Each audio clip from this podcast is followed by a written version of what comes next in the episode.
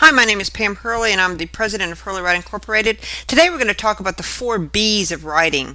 Technical, scientific, and business writing can be the most efficient form of communication in any arena, if done effectively.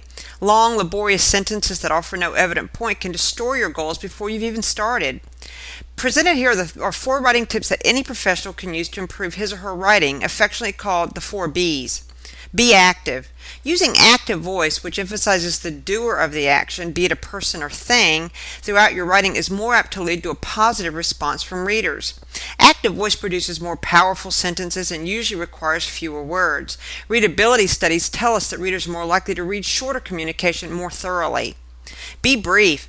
Behavioral scientists estimate that the average immediate attention span of an adult is 8 seconds. If this is true, you have only 8 seconds to capture a reader's attention. Since time is of the essence, your information must be delivered concisely and precisely. Stating the goal of the communication in a subject line or within the first paragraph can go a long way toward helping your reader get through the information quickly and easily. Once the reader knows the point of the communication, you've won an additional 8 seconds. To encourage a reader to completely read your document, deliver targeted information in short snippets, moving fluidly from paragraph to paragraph. Be clear. A professional setting is not the place for flowery, overly descriptive language. High level words or technical jargon can make your audience think that you're talking down to them.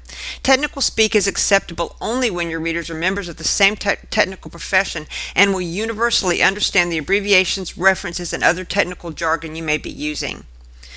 Finally, be brutal. Many writers fail to do one essential thing be brutal with their writing. That is, they refuse to cut superfluous words, cut sentences, and or cut length if that's, what, if that's what's required to produce the best document. Bru- be brutal. Read your document with a critical eye. You can be sure that your reader is.